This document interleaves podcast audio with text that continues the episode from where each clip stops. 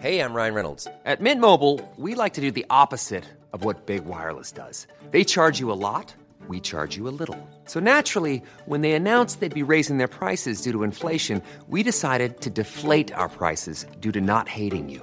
That's right. We're cutting the price of Mint Unlimited from $30 a month to just $15 a month. Give it a try at mintmobile.com slash switch. $45 upfront for three months plus taxes and fees. Promo rate for new customers for limited time. Unlimited more than 40 gigabytes per month. Slows. Full terms at mintmobile.com.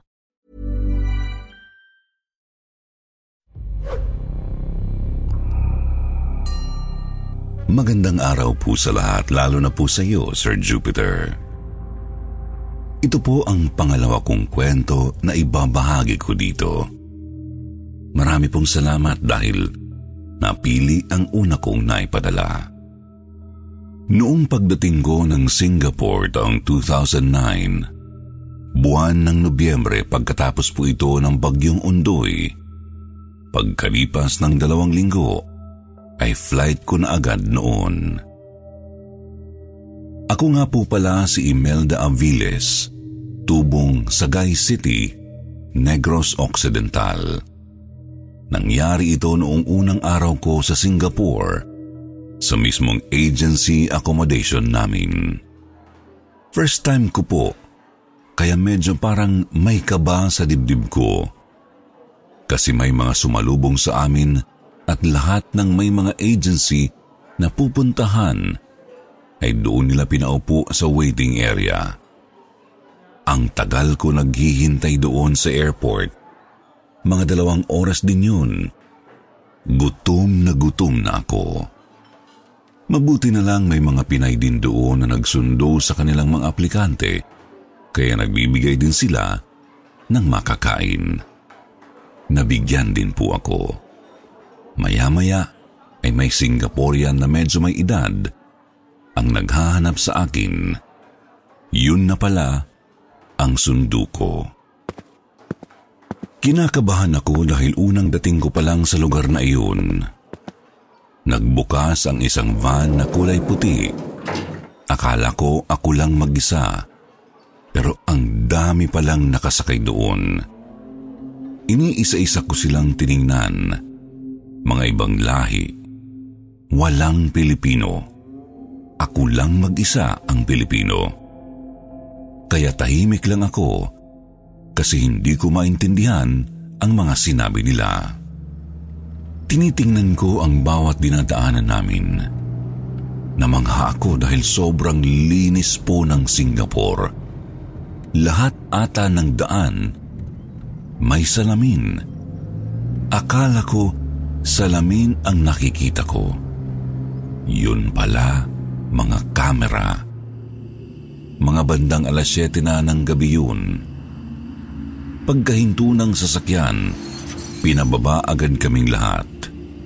Pagkababa ko, yun na pala ang agency. Agad akong sinamahan sa manager. Kinuha ang passport ko at may pinapirmahan sa akin. Pagkatapos ay sinamahan na rin ako sa third floor kung saan naroon ang accommodation area.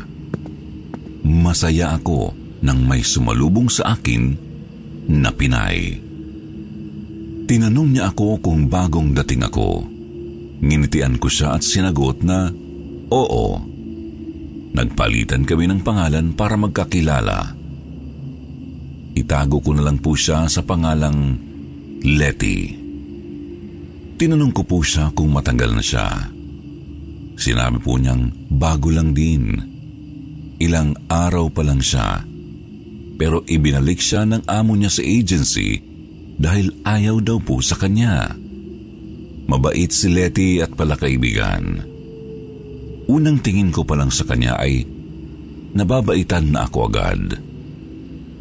Ang dami kong nakitang higaan kaya tinanong ko siya kung marami ba kami?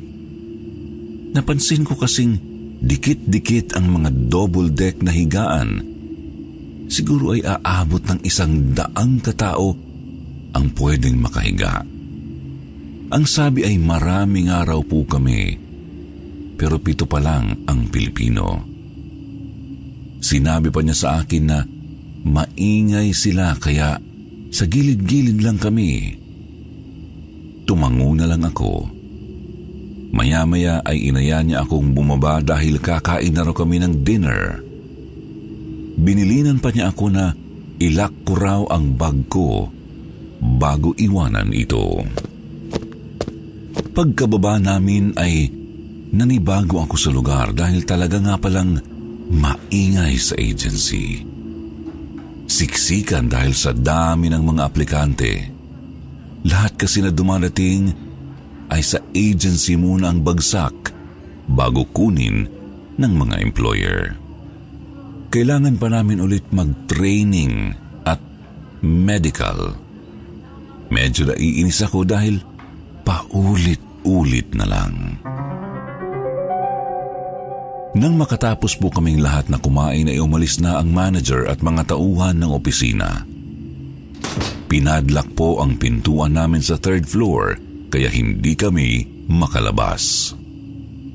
Medyo kinabahan ako dahil naisip kong paano kapag may sunog? Mamamatay kaming lahat dahil wala kaming dadaanan palabas. Hindi ko na pinansin yun dahil ayokong takutin ang sarili ko. Bago lang ako at kailangan ko muna na obserbahan ang lahat ng aking nakikita. Naisip ko kasi na baka ganito talaga at mga sanay na sila sa ganitong kalakaran.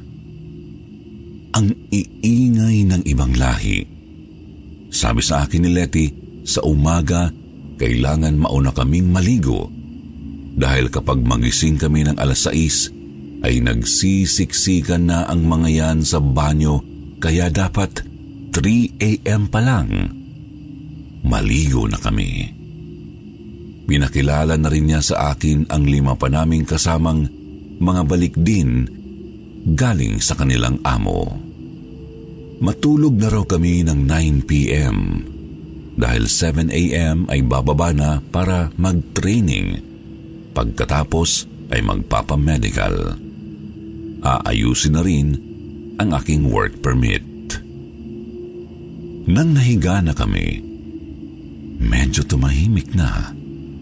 Hindi ako makatulog dahil ang init kahit may aircon naman. Pero iba ang pakiramdam ko para bang may kakaibang energy ang nandun na nagpapainit ng aking pakiramdam. Bandang alas 12, tulog na ang lahat. Ako na lang at kaming mga Pinay ang hindi makatulog. Maya-maya ay may narinig akong kumalabog. Hindi ko alam kung saan banda pero parang malapit sa banyo. Ang kalabog ay sinundan ng pag-iyak ng isang babae na parabang nasasaktan o naghihinagpis. Yung iyak na sobrang nalungkot na parabang nahihirapan. Pinakinggan ko pa ito ng mabuti. Lumakas ang iyak niya, kaya kinalabit ko si Letty at tinanong ko kung may naririnig ba siya. Sumagot po siya ng mahina, halos pabulong. May naririnig din siyang umiiyak. Nagtanungan kami kung sino kaya yun at bakit umiiyak. Pero ang sabi niya ay hayaan na lang, baka ang ibang lahi yun. Baka may problema lang. Hinayaan na lang po namin hanggang sa makatulog na kami. Nang sumunod na gabi, nakahiga na kami at nagpapaantok. Tulog na ang lahat at kaming dalawa na lang ni Letty ang gising nang biglang narinig na naman namin ang iyak. Kaya bumangon ako at kinalabit ko si Letty. Inaya ko siya na tingnan kung sino ang umiiyak at matanong na rin kung ano ang problema. Dahil hindi kami makatulog ni Letty ay pumayag siyang puntahan namin kung saan nanggagaling ang iyak. Marahan kaming naglalakad dahil baka magising ang iba. Habang papalapit kami sa umiiyak, ay napansin naming malapit na kami sa banyo. Habang lalo kaming lumalapit, ay palakas ng palakas ang iyak nito na parabang pinapatay na siya. Dahil sa takot namin ay nagsisigaw kami at nagising ang iba dahil sa ingay namin. Nang tiningnan namin ang banyo, ay wala namang tao. Kaya bumalik na kami sa higaan. May ibang palagay ko ay nainis dahil sa ginawa namin. Hindi ko lang maintindihan ang salita nila. Pero humingi na lang kami ng sorry dahil nagambala ang kanilang tulog. May kasama kaming isang Pinay na siyang katiwala ng agency. Tinawagan niya ang manager, ang may-ari mismo ng agency. Sinabi niya ang nangyari. Pagkatapos niya itong tawagan, ay sinabihan niya kami na bukas daw kakausapin kami. Napabulong ako kay Letty. Sinabi kong nakakatakot naman pala sa lugar na yun. Sinabihan po ako ng katiwala na matulog dahil last night ko na raw. Bukas ng gabi ay susunduin na ako ng employer. Natuwa naman ako dahil ayaw ko na rin sa lugar na yun. Bukod sa hirap akong makatulog, ay may iba pang nangyayari. Hindi ko alam kung gaano katagal ang aking tulog nang bigla akong nagising. Nakita ko ang kasama naming Pinay na may bitbit na tuwalya at shampoo. Kaya naisip kong baka maliligo na siya. Agad naman akong tumayo at kinuha ko rin ang aking toothbrush, shampoo, tuwalya at pampalit ko na damit. May uniform kasi kami sa agency Sir Jupiter at yun ang sinusuot namin doon. Agad akong nagpunta sa banyo. Kitang-kita ko pa kung saan pintuan siya pumasok. Kaya sabi ko sa sarili ay doon naman ako sa kabila. Maliligo na sana ako. Nang kausapin ko pa si ate, sinabi kong Mabuti at nauna kami. Nagtataka lang ako dahil wala naman akong narinig na tubig na umaago sa shower room na pinasukan niya. Wala ding sumasagot sa akin. Maghuhubad na sana ako nang bigla kong marinig ang umiiyak. Umahagulgul ito sa iyak na nagsasalita ng English Humihingi siya ng tulong. Gusto daw niyang bumalik sa bansa nila. Napatigil ako sa ginagawa ko. Kinabahan ako. Biglang tumaas ang mga buhok ko sa batok. Nagsitayuan ang mga balahibo ko sa buo kong katawan at nanginginig na rin ang tuhod ko. Pero nilabanan ko ang takot ko hindi ako dapat matatakot. Matapang ako. Sanay na ako sa mga ganito. Sabi ko pa sa sarili ko. Kaya ang ginawa ko, lumabas ako ng banyo at dali-dali akong bumalik sa aking higaan at ginising ko si Letty. Sabi ko akala ko yung si Ate Ana ay nangpunta na ng banyo kaya sumunod ako upang maligo na rin. Nagising ko na naman ang lahat. Alauna pa lang ng madaling araw. Hindi na po kami nakatulog noon. Natatakot na kaming lahat dahil nabubulabog na kami sa iyak ng babae. Tinawagan ng katiwala ng agency ang manager namin kahit alanganing oras. Sabi daw ng may-ari, buksan ang ilaw at darating sila. Hindi na po kami nakatulog at hinintay na lang namin na dumating ang may-ari. Sabi ng mga ibang lahi, wala naman daw sila narinig noon. Nang dumating daw ako, ay sunod-sunod na nila itong naririnig. Dalawang gabi nang hindi kami nakakatulog dahil sa umiiyak na babae. Baka daw sa akin nang hihingi ng tulong. Kaya pagdating ng manager namin, agad itong nagtanong. Itinuro nila ako dahil ako daw ang nakakarinig. Kaya sinabi ko sa may-ari ng agency ang aking naranasan. Everyone knows therapy is great for solving problems, but getting therapy has its own problems too, like finding the right therapist, fitting into their schedule, and of course, the cost. Well, BetterHelp can solve those problems. It's totally online and built around your schedule. It's surprisingly affordable too. Connect with a credentialed therapist by phone, video, or online chat, all from the comfort of your home. Visit betterhelp.com to learn more and save 10% on your first month. That's BetterHelp H E L P.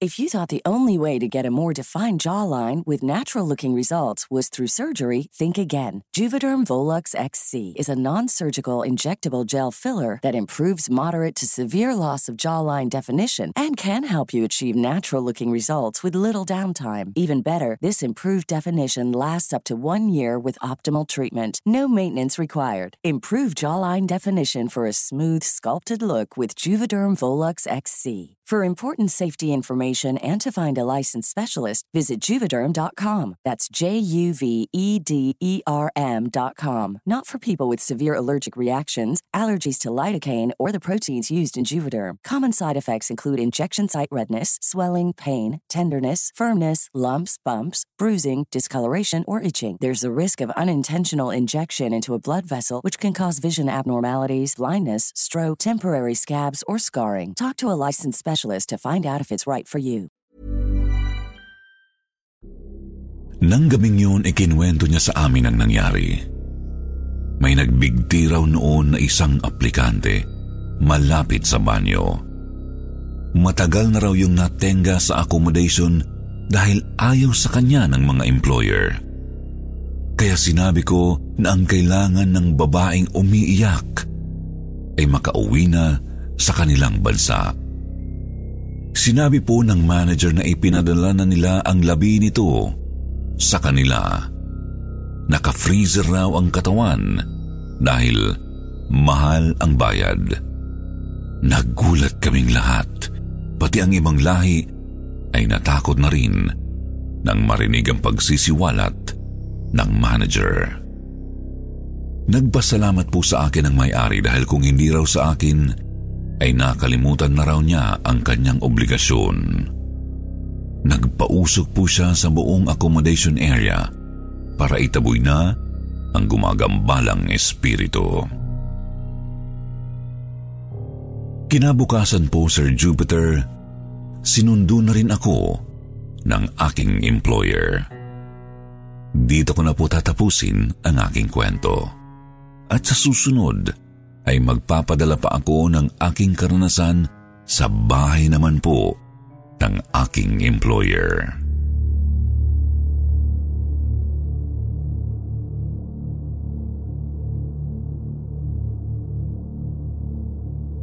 Babae sa kusina. Kumusta po kayo, Sir Jupiter? Gusto ko rin pong magbahagi ng istorya tungkol sa mga kababalaghan. Itago mo na lang po ako sa pangalang Zayona, 23 years old at taga Caloocan. Ang karanasan ko pong ito ay nangyari noon pang December 23, last year lang po. Ito ang karanasan na hindi ko malilimutan. Tinext ako ng boyfriend ko at gusto niya akong pumunta sa bahay nila upang tulungan ko daw siyang magluto ng adobo dahil hindi daw po siya marunong. Nung nasa bahay na po nila ako ay sinabi niya na magsimula na kami sa pagluluto dahil gusto na niyang kumain ng paborito niyang adobo. Habang nagluluto po kami ay pinaabot ko sa kanya ang manok na huhugasan ko. Nakaharap po ako sa lababo dahil iginaya ko ang palanggana na paglalagyan ng manok. Nang maramdaman ko na po ang yabag niya, ay hindi na ako nagsalita. Hindi na rin ako lumingon. Naramdaman kong iniaabot niya sa akin ang dala niya, kaya nakatalikod ko naman itong kinuha. Habang kinukuha ko ang manok, ay naramdaman ko na malamig ang kamay nang nag-abot sa akin ito. Pero binaliwala ko na lang po dahil malamig din po ng mga oras na yun. Maya-maya ay may humawak sa balikat ko. Kinabahan ako, Sir Jupiter, dahil pagtingin ko sa kamay ng humawak sa akin ay sobrang putla nito at may mga sugat pa. Agad akong napatingin sa kung kanino ang kamay, ngunit wala naman akong taong nakita. Sa sobrang kaba ko ay tinawag ko ang aking boyfriend pero wala siya. Nilakasan ko ang pagtawag pero hindi siya sumasagot. Kaya lalo akong kinabahan. Kaya agad akong lumabas ng pinto. Saktong papasok pa lang ang boyfriend ko sa gate nila. Kaya sinalubong ko at tinanong kung saan siya galing. Ang sabi niya ay bumili lang daw siya ng toyo at napakwento pa sa kaibigan niya na naroon din kaya medyo natagalan daw siyang bumalik. Hindi ko na po ikinuwento sa boyfriend ko ang nangyari dahil di naman siya naniniwala sa mga multo. Kaya itinuloy na lang namin ang pagluluto. Hindi pa rin mawala sa isipan ko ang kamay na yun kaya itinatago ko ang kabako sa boyfriend ko. Pagkatapos naming magluto ay agad na kaming kumain. Pagkatapos naming kumain ay sinabi ng boyfriend ko na doon na lang daw ako matulog sa kwarto at sa sofa na lang siya. Pumayag naman ako dahil gabi na rin at tinatamad na akong umuwi. Hindi ako makatulog ng gabing yun dahil sa kakaisip sa kamay pero mga alauna ng madaling araw ay bigla akong dinalaw ng antok kaya nakatulog na rin ako. Maya-maya ay naalimpungatan ako. Tiningnan ko ang oras sa cellphone. Mga alas tres pa lang ng madaling araw. May narinig akong parang nagluluto sa kusina. Dahil sa pag-aakala kong ang boyfriend ko lang kaya bumaba ako upang tingnan kung ano ang niluluto niya. Pagdating ko po sa kusina ay naggulat ako dahil hindi ang boyfriend ko ang naaaninag ko kundi isang babae na may mahabang buhok. Basa ang buhok niya dahil tumutulo pa ito. Nakatalikod siya sa akin at abala sa ginagawa. Tiningnan ko ang ginagawa niya at laking gulat ko nang makita na ang hinihiwa niya ay ang kanyang daliri. Sa sobrang takot ay tumitili akong tumakbo sa sofa kung saan natutulog ang boyfriend ko. Ginising ko siya at sinabi ang nakita ko pero nabigla ako sa sinabi niya na kahit siya ay may nakikita na babae sa kusina pero hinahayaan niya lang daw kailangan niyang manatili sa lugar na yun dahil ito raw ay utos ng magulang niya. Kaya tumabi na lang ako sa kanya sa sofa. Kahit di kami kasya, ay nagsiksikan kami doon. Ito po ang kauna-unahang karanasan ko sa mga multo. Mabuti na lang po at hindi naman nananakit ang multong iyon. Pero ang boyfriend ko, Mukhang sanay na siya na may kasamang hindi nakikita sa bahay na yon.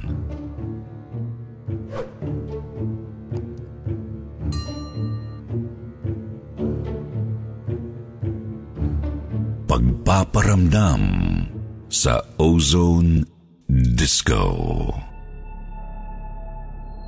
Kumusta po, Sir Jupiter? Tawagin niyo na lang po ako sa pangalang Nonoy. Tandang-tanda ko pa ang nakakakilabot kong karanasan sa dati kong pinagtatrabahuan sa bandang Timog sa Quezon City. Nangyari po itong kwento ko taong 2017. Ako po ay cook sa isang restaurant. Ang oras ng aking pasok ay alas 6 ng hapon hanggang alas 3 ng madaling araw. Minsan nagkayayaan kami ng aking mga kasama sa trabaho na kumain sa sinasabing bagong bukas na tapsilogan. Bandang timog, masarap at mura daw ang bilihin doon kaya napagpasyahan namin ni na Kuya Alex at Ron na subukang kumain sa nasabing tapsilogan. Alas tres imedsa ng madaling araw. Medyo hindi maganda ang panahon dahil maulan at medyo malakas ang hangin. Tinanong ako ni Ron kung tutuloy pa ba kami. Sinagot siya ni Kuya Alex ng oo dahil minsan lang matikman ang masarap na tapa doon. Habang nag-uusap sila, hindi ko maintindihan kung bakit parang nababalis ako. Parang may kung anong nagsasabi na huwag nang tumuloy. Pinakiramdaman ko ang panahon. Feeling ko ay hindi naman doon. Hindi naman kasi ako matatakutin kapag hindi maganda ang lagay ng panahon dahil normal na naman sa ating bansa. Pero dahil nga sa pakikisama sa aking mga katrabaho, ay napilitan akong sumama. Walking distance lang naman ang layo ng Tapsilogan sa pwesto ng trabaho namin. Mga ilang minuto lang ay makakarating na kami.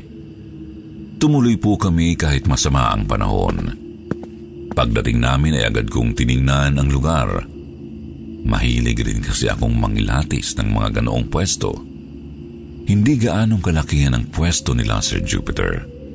Pero kahit madaling araw na, may iilan pang kumakain. Malinis ang paligid nila. Idagdag pa ang maliwanag na ilaw kaya sa tingin ko ay nakakatulong maghatak ng customer. Medyo nasabik ako kaya pina-order ko na si Kuya Alex. Ngingiti-ngiti namang sumagot si Kuya Alex at sinabing, Sige raw para matikman na namin ang sinasabing masarap na tapa. Ilang minuto lang ang lumipas. Lumapit sa amin ang isang serbidora at inabot ang menu. Sa dami ng pagpipilian na masarap ay pumili lang kami ng gusto naming kainin. Habang hinihintay namin maluto ang aming order, tumayo muna ako sa aking kinauupuan at tumingin sa labas ng daan. Maulan pa rin at mahangin ngunit ganoon na lang ang pagkagulat ko nang hindi lamig ng panahon. Ang nararamdaman ko kung hindi tila may kung anong napakainit na hangin ang dumadampi sa batok ko. Sobrang init na parabang malalapnos ang balat ko. Napalingon ako sa likuran para tingnan ang kaganapan doon. Normal lang naman ang paligid. Inisip ko na baka umaabot yung init ng niluluto sa kinatatayuan ko. Pero nang ibinalik ko ang tingin sa labas ng tindahan, nakarinig ako ng napakaraming boses at iisa ang isinasambit. Palabasin daw sila. Hindi ko magawang makagalaw sa kinatatayuan ko. Para akong napako at nakaramdam ng sobrang init na tila ba nasa loob ako ng isang pugon. Ganoon na lang ang pagkagulat ko nang lingunin ko si na Kuya Alex at ibang customers. Halos gusto kong sumigaw at masuka sa nakita ko. Lahat sila ay mga nasusunog at nagliliyab ang katawan. Sumisigaw sila na palabasin daw sila. Hindi ko na kinaya ang sobrang takot kaya pumikit na lang ako at nagdasal ng paulit-ulit. Amoy ko pa rin ang tila amoy ng nasusunog na balat. Napakabaho at mainit ang paligid ko. Nagulat na lang ako nang may tumapik sa likod ko. Napatda ako nang sigawan ako ni Kuya Alex. Tinatanong niya kung ano raw ang nangyayari sa akin. Pinipigil ko ang panginginig ng katawan ko nang kausapin ko siya. Tinanong ko siya kung nakita rin ba niya ang nakita ko. Nang tanungin niya ako kung ano daw ba yun, ay hindi ko po masagot. Hindi ko alam kung paano ko sasabihin sa kanya. Kaya sinabihan na lang niya ako na gutom lang daw ang nangyayari sa akin. Kaya kumain na raw kami. Kanina pa raw ang pagkain at lalamig na kapag hindi pa kinain. Sir Jupiter, hindi ko alam kung ano at sino ba ang mga nakita ko, pero talagang nakakakilabot at sobrang nakakaawa ang nangyayari sa kanila sa loob. Buhat ng mangyari yun. Naging matanong ako sa mga taong nagtatrabaho sa Tapsilogan. Nagulat ako nang may isang sumagot sa akin nang kinatitirikan pala ng pinagkainan namin ay ang dating kontrobersyal na ozone disco na nasunog kung saan maraming kabataan ang nakulong sa loob at nasunog ng buhay. Hanggang dito na lang po, Sir Jupiter, ang aking kwento. Marami pong salamat sa inyong pagtanggap.